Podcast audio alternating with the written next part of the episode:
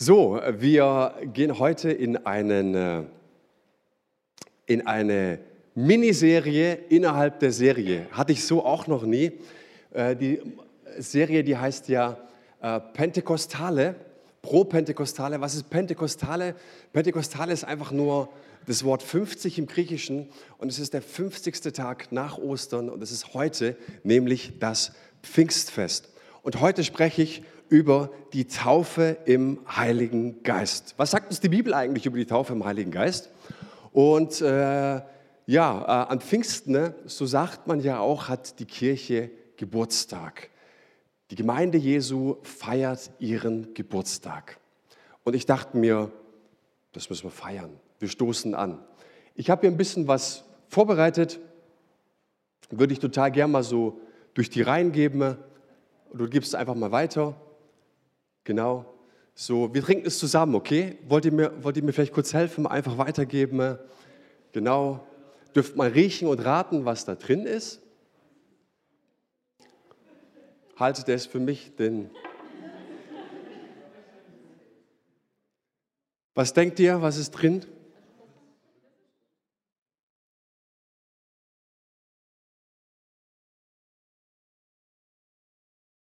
Champagner ist drin. Es ist tatsächlich so, Champagner, ähm, die Flasche ist angebrochen, nur dass es mir glaubt. Ah, ich kriege die jetzt mit einer Hand nicht auf, aber da ist, nee, komm, habe ich. Hier ist die Flasche. Jetzt fragst du dich vielleicht, also ihr dürften gerne trinken, zum Wohlsein auf euch. Ich will, ich will. Gib ihm mir. Jetzt fragst du dich vielleicht, hey, warum in Bechern? Warum in so einem Playmobil-Kinderbecher? Warum in einem Kaffeebecher? Warum in so einem Glas? Du hast so viel Geld ausgegeben für einen Champagner und jetzt gibst du das in solchen Gefäßen aus. Warum? Nun, dieses Bild, das spricht für das, was die Bibel uns sagt. Dass Gott einen unendlich kostbaren Inhalt in schwache Gefäße gießt. Und Leute, kann man ab und zu auch mal applaudieren, wenn man dazu sich ermutigt fühlt. Ähm, ich glaube, dass sich der Heilige Geist eine Beziehung zu dir wünscht. Und da wird erst ein Schuh draus, wenn du tatsächlich mal in dich gehst und fragst, wer bin ich und wer ist der Heilige Geist? Das heißt, ich bleibe ganz bei mir und ich sage, Gott, ich brauche dich. Ich bin ja eigentlich, wenn ich es wenn wenn ganz ehrlich nehme, nur zur Hälfte Mensch ohne dich. Und ich glaube, dass der Heilige Geist keinen größeren Widerstand kennt als deinen Stolz. Und manchmal hättest du es vielleicht so gerne, dass hier ein ganz tolles Sektglas steht.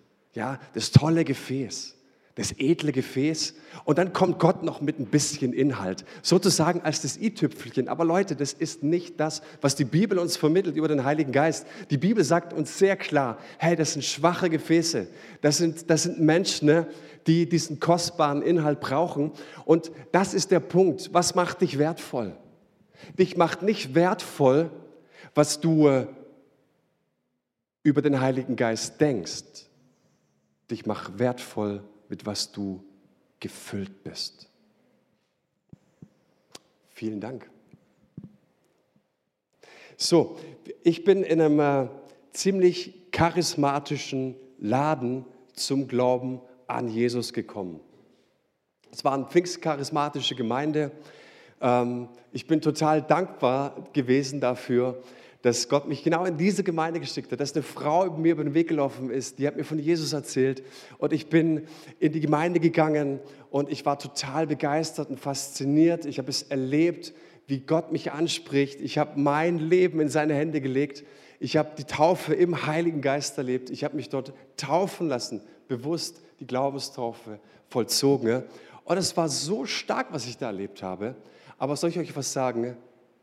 Ich habe auch tatsächlich so viel Unsinn dort erlebt. Ich habe so gut nach einem Dreivierteljahr eine Bibelschule gemacht. Und dann, weißt du, wenn du die Bibel liest, dann, dann merkst du, kommst ja manchmal auf so ein paar Sachen. Ne? Und ich sage, manches läuft in diesem pfingstlich charismatischen Laden echt krumm und schief. Ja? Warum fallen die immer nach links um und nicht nach rechts? Und dann kam der Prediger und hat die Leute angehaucht. Und ich meine, wenn dann einer umfällt, fällt einer um. Aber wenn du den dann so den Fuß stellst und so umtrickst und so, dachte ich, Alter, ey, ey, wirklich, es ist so krumm und komisch. Und das ist nicht der Punkt. Mein Punkt für dich heute Morgen ist, weißt du, es gibt so vieles, was du krumm finden kannst. Du kannst Bücher wälzen über irgendwelche Denominationen. Gerade läuft so ein Hillsong-Podcast, Toxic Church heißt der, und da wird die Hillsong Church an Pranger gestellt. Und jetzt kannst du rauf und runter hören, rauf und runter. Und in der Kirchengeschichte gibt es so viele Sachen, die du dir anschauen kannst in verschiedenen Denominationen und sagen, will ich nicht. Und vielleicht hast du auch schlechte Erfahrungen mit Gemeinde gemacht. Aber der Punkt ist doch, hey, an was glaubst du? Was ist wirklich in deinem Herzen? Von was bist du überzeugt? Was macht dein Leben reich? Was erfüllt dich? Was, macht, was bringt dein Leben mehr Qualität? Hey, und welche nächsten Schritte möchte Jesus mit dir gehen? Und soll ich dir was sagen? Ich habe eine richtige Sehnsucht nach dem Heiligen Geist. Weil der Heilige Geist in meinem Leben bedeutet mehr Fülle, mehr Freude, mehr Lebendigkeit. Und Jesus nachzufolgen heißt nicht, sich selbst zu verwirklichen. Ich weiß, das ist jetzt der Knaller für einen oder den anderen, vielleicht auch im Livestream für dich. Jesus nachzufolgen heißt nicht, sich selbst zu verwirklichen. Jesus, komm in mein Leben ne, und mach mein Leben ein bisschen schöner, aber du weißt ja wie, ne? Weißt ja, was ich da so geplant habe. Nein, dein Leben macht dich reich, wenn du dem Heiligen Geist Raum gibst und ihn gestattest, dass er Jesus in dir verwirklicht. Versteht ihr das? Nachfolge heißt, dass ich nicht der Impulsgeber meines Lebens bin, sondern Nachfolge heißt, ich vertraue darauf, dass der Heilige Geist jeden Tag in mein Leben Impulse setzt. Und ich weiß nicht, mit welcher Hoffnung du jeden Tag in die Welt gehst. Hey, ich steige nicht aus dem Bett aus, ich setze keinen Fuß auf die Erde aus meinem Bett und ich sage, hey, Heiliger Geist, ich will in die Werke treten, die Gott heute vorbereitet hat. Stell meine Füße auf deine Wege. Und mit diesem, ich sag mal, anderen Mindsetting merkst du, dass mehr Fülle, mehr Freude, mehr Lebendigkeit in dein Leben kommt. Nochmal, Nachfolge heißt keine Selbstverwirklichung. Und lasst uns über Pfingsten sprechen. Die Jünger, also die Jünger, das waren die Menschen, die Jesus vorbereitet hatte, ausgesucht hatte, sich Gedanken über sie gemacht hatte. Die Menschen, auf die Jesus zugegangen war und gesagt hat, hey, folg du mir nach, ich nehme dich in meine Schule.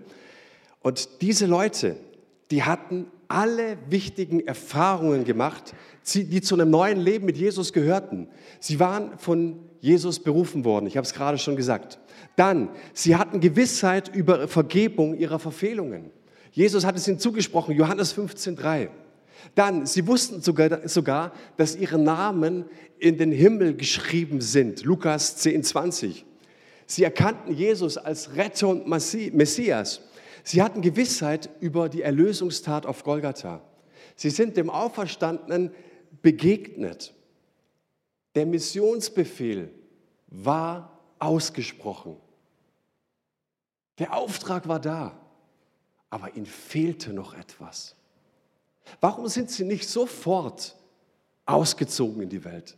Warum sind sie nach Jerusalem gegangen, haben sich in das Obergemach eingeschlossen und gebetet? Weil sie wussten, der Vater hat eine Verheißung für uns, eine Qualität von uns, eine Qualität von geistlichem Leben, ne, das wir definitiv mitnehmen wollen. Weil was der Vater verheißt, darauf warte ich. Das ist ja immer die Frage, wer ist der Impulsgeber? Weißt du, wenn du ständig dein Impulsgeber bist, dann musst du nach den Verheißungen Gottes nicht leben. Aber wenn du nach den Verheißungen Gottes lebst und dich ausstreckst nach ihm, dann ist es wichtig, den Impulsen zu folgen und zu fragen, Gott, was ist dein nächster Schritt heute? Und Jesus sagte, hey, der nächste Schritt für euch, Jungs und Mädels, ihr werdet mit Kraft erfüllt, nämlich mit Heiligen Geist. Also die Jünger hatten alle Erfahrungen gemacht, die du so machen kannst. Und trotzdem, eines stand aus, das war die Erfüllung mit dem Heiligen Geist oder die Geisttaufe. Und Jesus kündigt diese Erfahrung an vor seiner Himmelfahrt.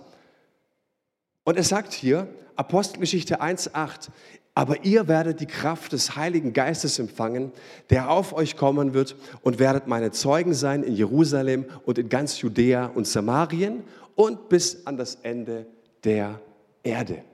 Das heißt, die Geistestaufe war für die Jünger eine ganz neue, qualitative, eigenständige Erfahrung. Und sie kann es auch für dich heute Morgen sein.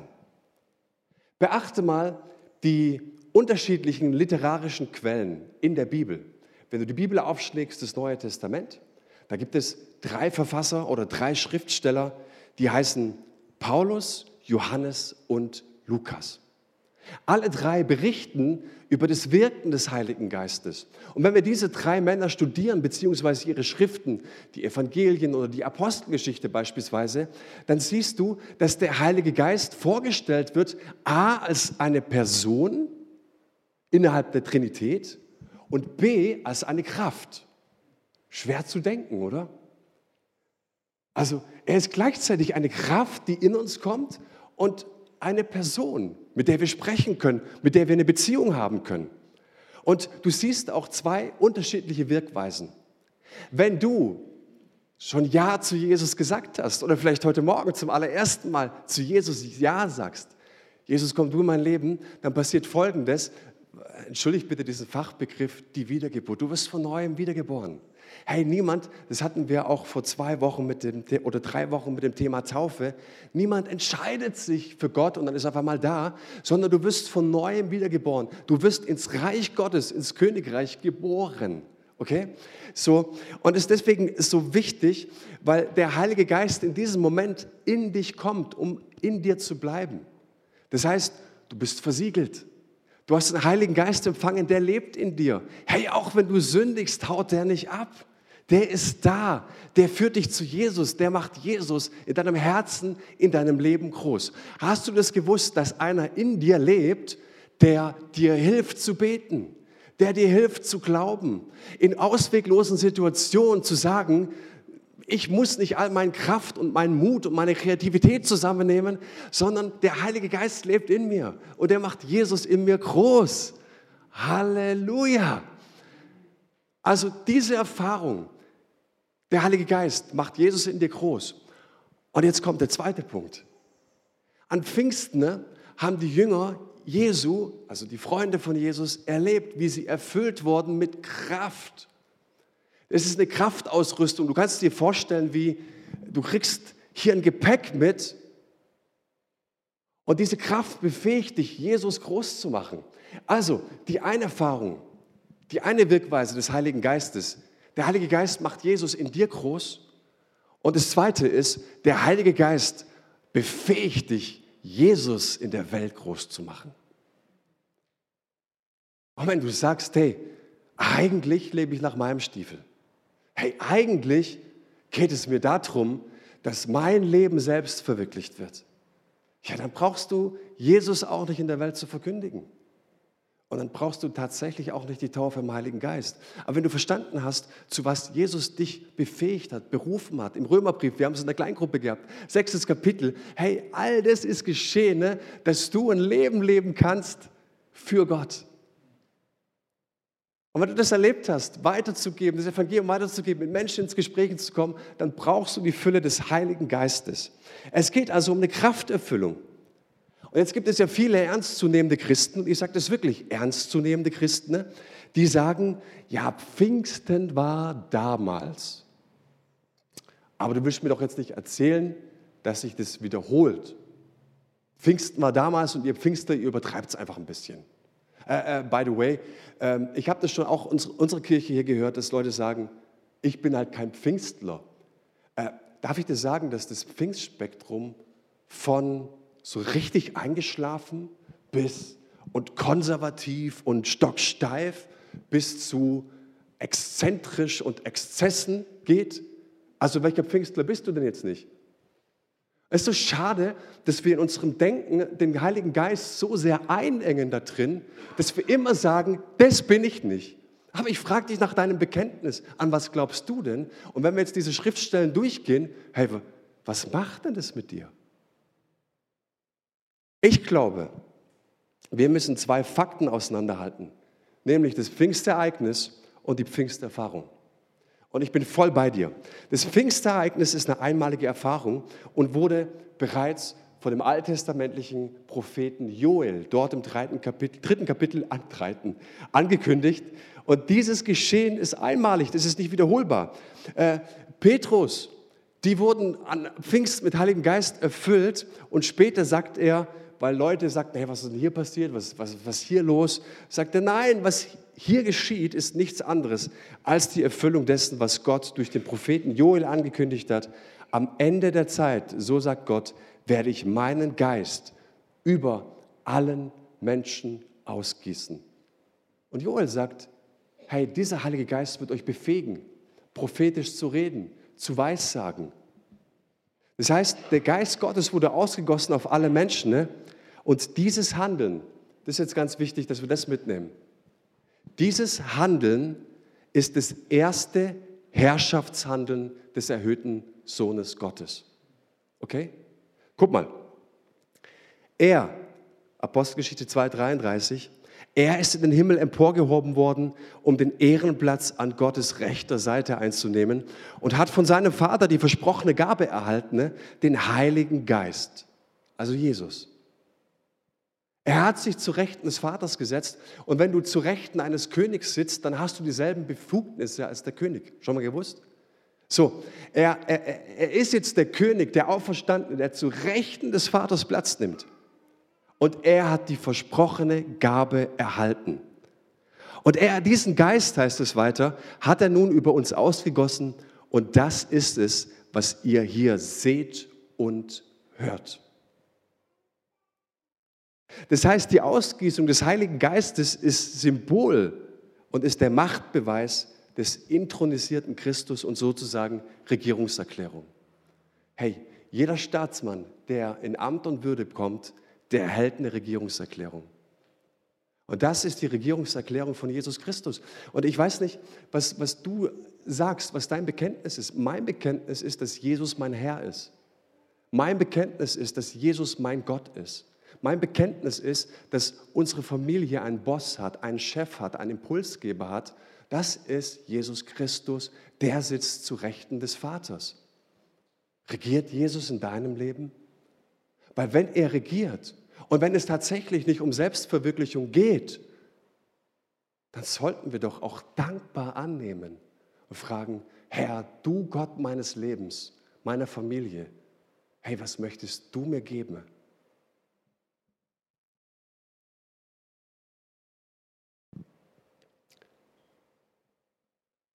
Das Pfingstereignis war einmalig. Bin ich bei dir? Lass uns anstoßen. Wo? Ja. Aber es gibt auch die Pfingsterfahrung. Und jetzt möchte ich dir etwas entgegenhalten, wenn du denkst, ach, das ist doch alles vorbei. Lass uns über die Pfingsterfahrung sprechen. Ich glaube, dass jeder die Taufe im Heiligen Geist erlebt, erfährt, der darum bittet und der sich danach ausstreckt. Schau mal, Pfingsten, Apostelgeschichte 2. Jetzt schauen wir zwei Kapitel weiter in die Apostelgeschichte 4, die Jerusalemer Gemeinde, schwer zu datieren, vielleicht vier Monate, fünf Monate später, ich lege mich da nicht fest. Es war auf jeden Fall nach Pfingsten. Petrus und äh, Johannes, die predigten, die halten einen vor dem Tempel, der war gelähmt und jetzt ging er. Und die waren außer sich. Mensch, was ist denn hier los? Und die Schriftgelehrten und die Stadträte kamen zusammen. Und jetzt waren die sozusagen im Verhör und ihnen wurde geboten, hey, nicht mehr im Namen Jesu zu predigen und so ein Zeug wie Wunder verbringen. Das geht gar nicht mehr. Und dann sind die zurück in die Gemeinde und waren total eingeschüchtert und haben gesagt, Leute, wir müssten ein halbes Jahr mal die Füße stillhalten, lass Gras drüber wachsen. Ähm, ich meine, vielleicht haben wir es ein bisschen übertrieben, ne? wenn wir jetzt ganz geschickt sind. Ich meine, wir wollen ja die Obersten der Stadt auch im Boot haben, oder? Ich meine, Stress mit den Schriftgelehrten, ne? das ist nicht so gut. Wir wollen die ja auch erreichen irgendwie. Nein, gingen zurück in die Gemeinde und beteten und machten ihren Lobpreis. Und genau das, was sie erlebten. Lest es mal, Apostelgeschichte 4, äh, was vor 31 steht. Sie machten ihren Lobpreis. Sie erinnerten ihre Seele und ihr Herz erneut, wer der Chef im Ring ist, wer Gott ist. Und der Heilige Geist wurde ausgegossen. Von wem? Von dem, der zu Rechten Gottes sitzt. Wenn du deinen König als das anerkennst, was er ist, dass er dieses kostbare Gut ist, dass er unendliche Fülle für dich hat und du dieses schwache, dieses erdene Gefäß, dann gibt er dir deinen Heiligen Geist. Dort heißt es, erneut bebte die Stätte und sie machten die gleiche qualitative Erfahrung. Nochmal. Dann ein Jahr später, Apostelgeschichte 9,17, Saulus das war ein Mann, ein Pharisäer, der die Christengemeinde verfolgte. Und auf dem Weg nach Damaskus wurde er von einem hellen Blitz und Schein überwältigt und er fiel von seinem Tier nieder und er war blind. Und dann ging er nach Damaskus in ein Haus und dann sprach der Heilige Geist zu Hananias, zu einem anderen Freund, zu einem Jünger von Jesus. Und er sagte, geh in das Haus des Paulus und sprich zu ihm. Was? Ich habe das neu gelesen diese Woche. Ich bin so begeistert davon. Leg ihm die Hände auf. Das zum einen, dass er sehend wird und zum anderen mit Heiligem Geist getauft wird.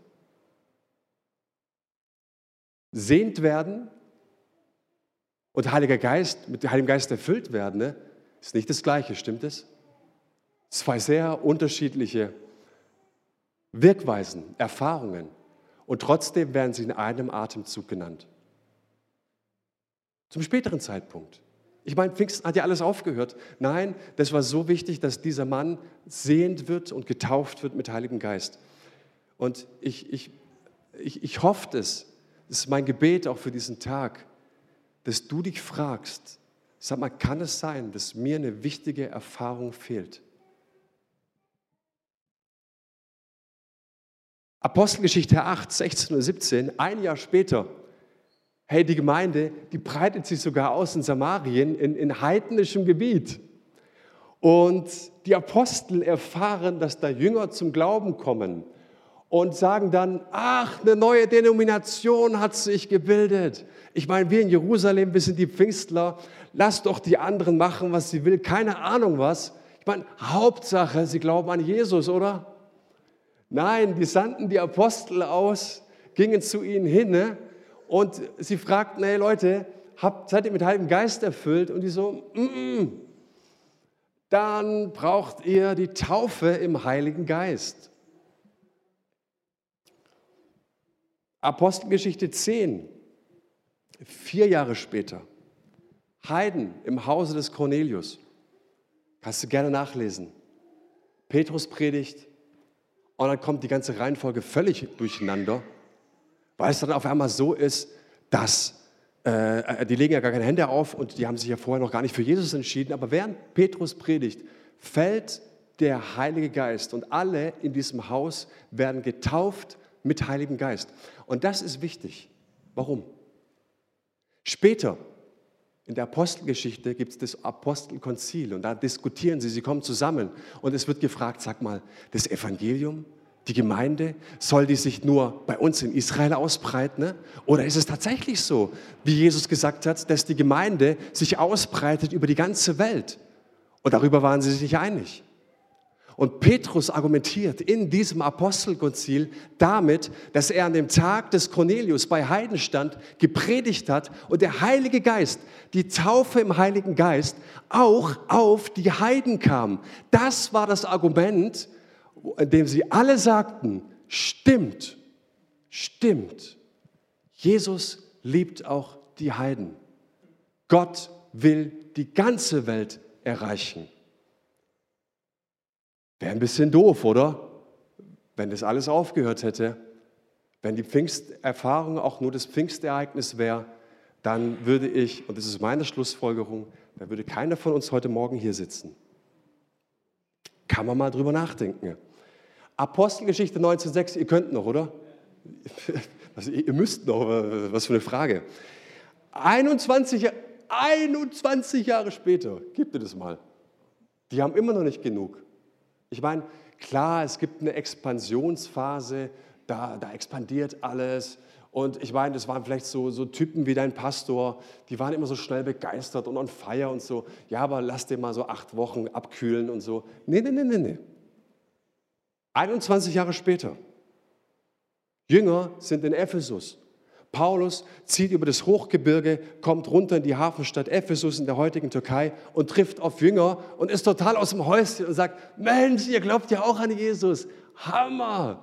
Hey, zu welcher Gemeinde gehörten ihr? Ah, und wie geht's euch so? Voll gut. Und wie heißt euer Pastor? Ah, so heißt er. Wer, wer sind bei euch die Ältesten? Hm, Gibt es bei euch Lobpreis? Ah, okay. Nee. Die erste Frage, die Paulus den Jüngern dort stellt, ist, nicht wie geht's dir? Spendet ihr auch bei euch? Nee, seid ihr getauft worden mit Heiligen Geist.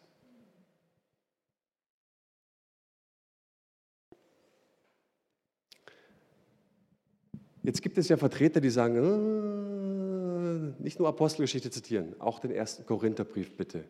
13, Vers 8. Da steht doch ganz klar, die Liebe vergeht niemals. Prophetische Eingebungen werden aufhören. Das Reden in Sprachen, die von Gott eingegeben sind, wird verstummen.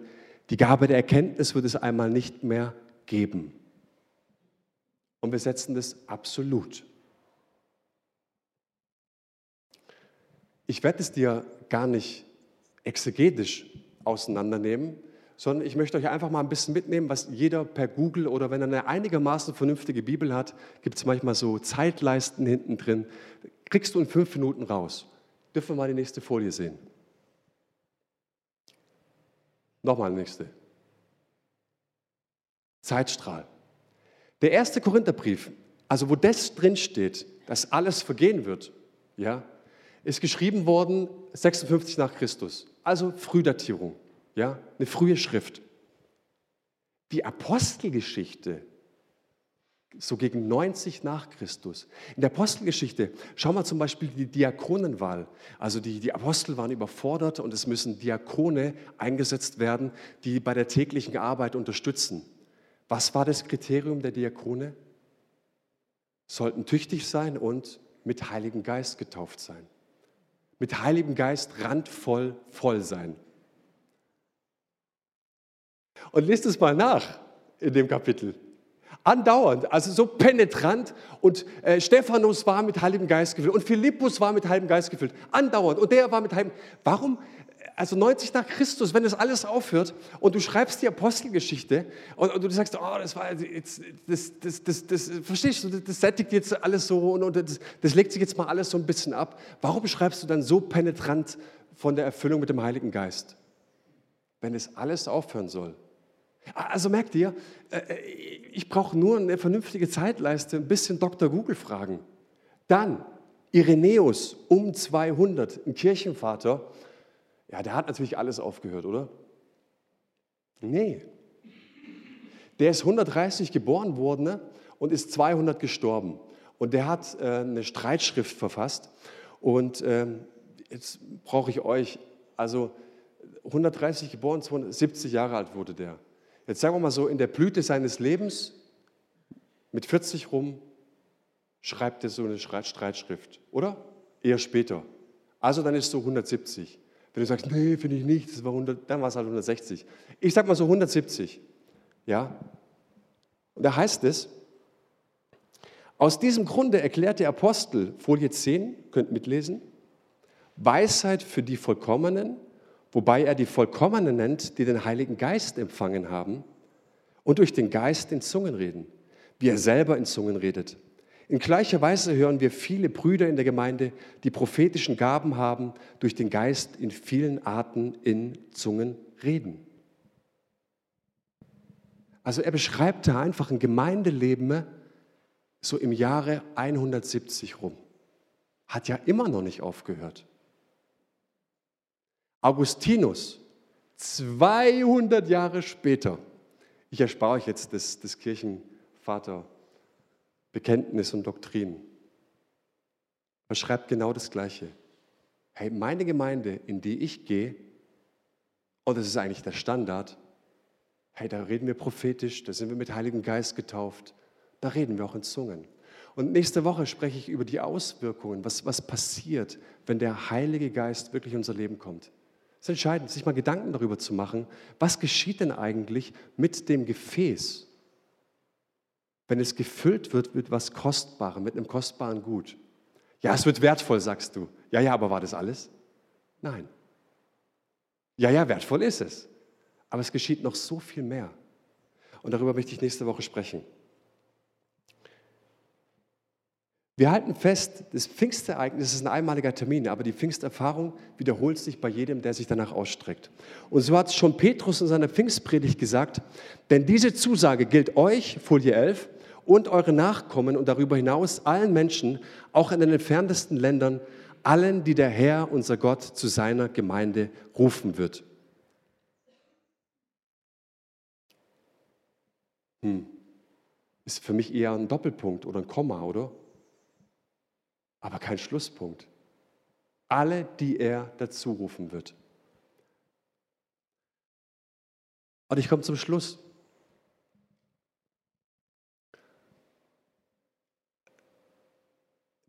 Der Sohn Gottes, der sich zu Rechten des Vaters gesetzt hat und regiert, gießt seinen Heiligen Geist aus.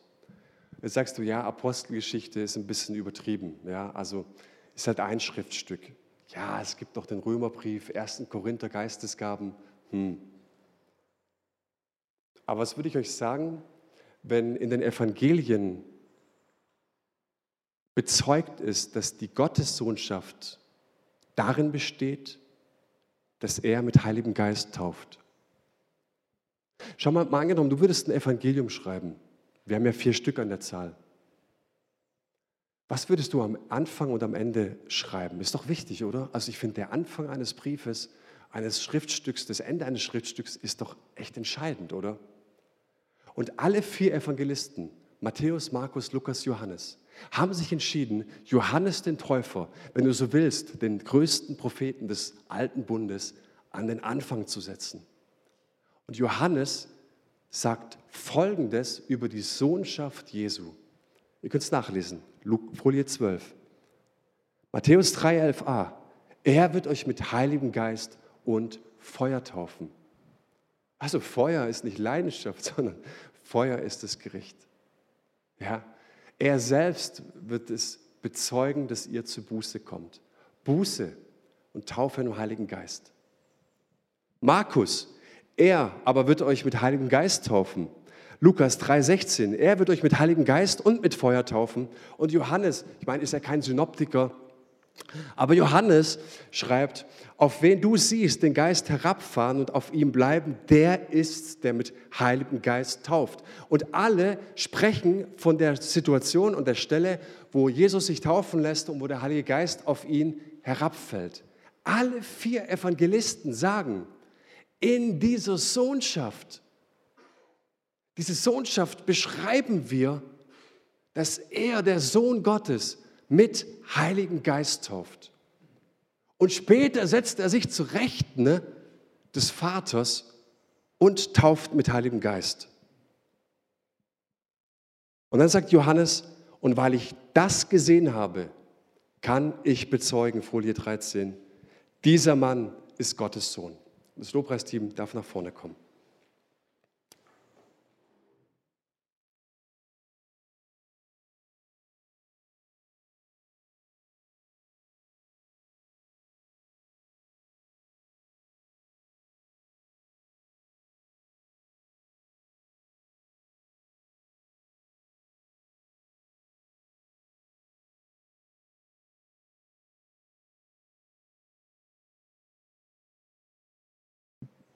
Zum einen möchte ich jetzt am Ende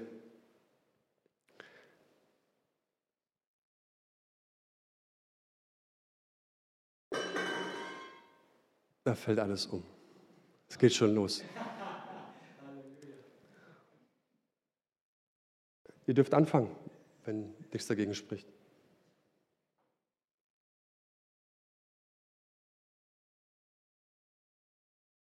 Ehrlich gesagt habe ich es mir offen gelassen, wie ich abschließe.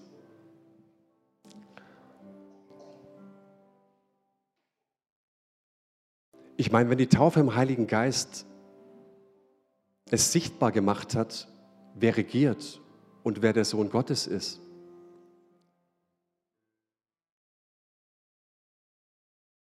warum darf das nicht auch bei dir sichtbar werden?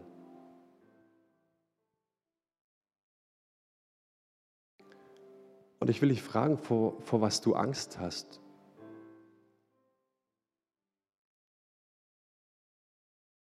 Ich habe so viel krummes Zeug erlebt.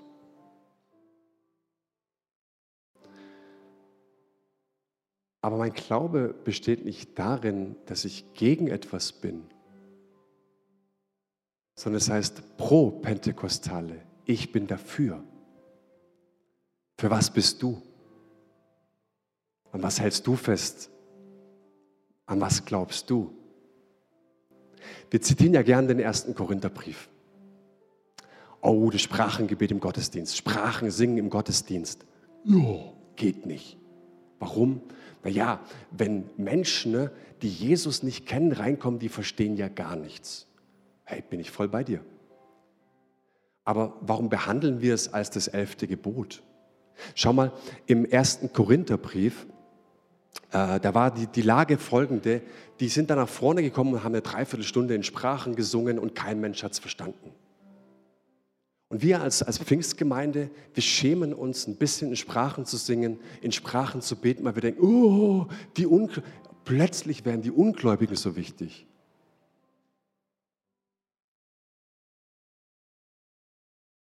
Aber im gleichen Atemzug erzählen wir ihnen, dass genau dieser Heilige Geist Maria etwas in Marias Leib vollbrachte, dass sie schwanger wurde. als Jungfrau.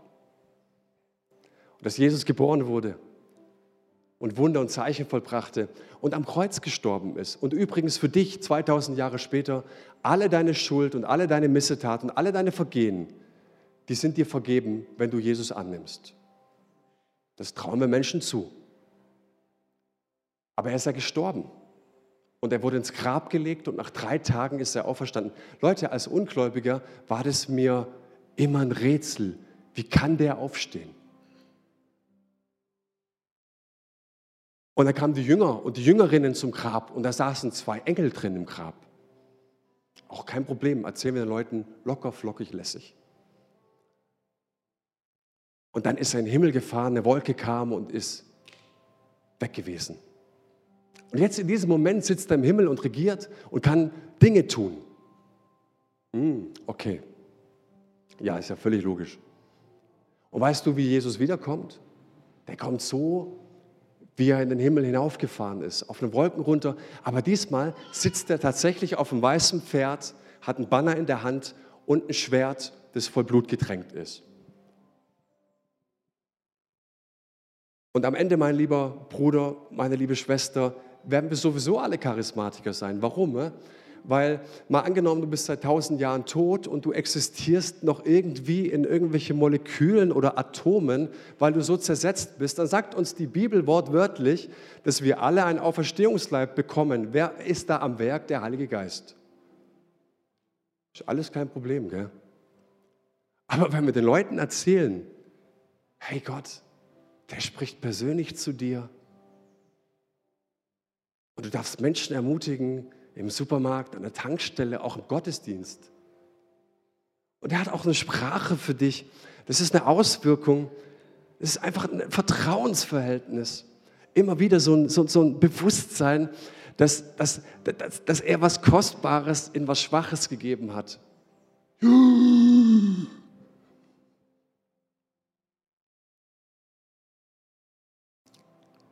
Und ich möchte dich einfach einladen, und ich glaube, das ist doch Jesus zumindest so viel wert, muss uns das, was Gott getan hat, sein, dass er der Sohn Gottes ist, dass er regiert, dass wir uns mit solchen Stellen auseinandersetzen. Mal ernsthaft fragen, was schiebe ich denn eigentlich immer vor? Wo sind Barrikaden? Wo sind Widerstände gegen den Heiligen Geist? Wo sind Ängste? Hey, es ist ein Versprechen des Vaters. Es ist eine Prophezeiung über deinem Leben. Und ich will dich jetzt bitten, ne, dass du vielleicht in dem allerersten Schritt deine Augen schließt. Nur wenn du das möchtest, du musst es nicht. Hier gibt es keinen geistlichen Zwang oder Druck. Aber manchmal ist es sehr gut, für sich einfach zu sein, mal innerlich für sich zu reflektieren. Und ich will dich heute in diesem ersten Teil einladen, mal ganz bewusst für dich ein Handzeichen zu geben, vor dir, für dich selbst und vor Gott. Du darfst damit den Heiligen Geist bitten, dass wenn da was dran ist, was der Mann heute Morgen gepredigt hat, dass es der Heilige Geist auch in dir zeigt. Hey, da guckt jetzt keiner zu. Und ich will dich bitten, ne, wenn du diesen Schritt gehen möchtest, dann darfst du das total gern jetzt machen, indem es sichtbar wird und dass du deine Hand hältst, nach oben hältst. Und du sagst, hey, hier bin ich. Hier bin ich. Lass die Hand oben, lass sie gestreckt. Hey, hier bin ich. Heiliger Geist, zeig es mir. Ich bete nicht für dich, dass du mit Heiligem Geist gefüllt wirst. Ich bete einzig und allein. Ich bitte, zeig es. Heiliger Geist, zeig es mir. Ich glaube, es sind mehr Leute. Wenn du es erlebt hast, streck bitte deine Hand. Wenn du eingeweiht bist, wenn du sagst, es ist eine gute Gabe, streck bitte deine Hand.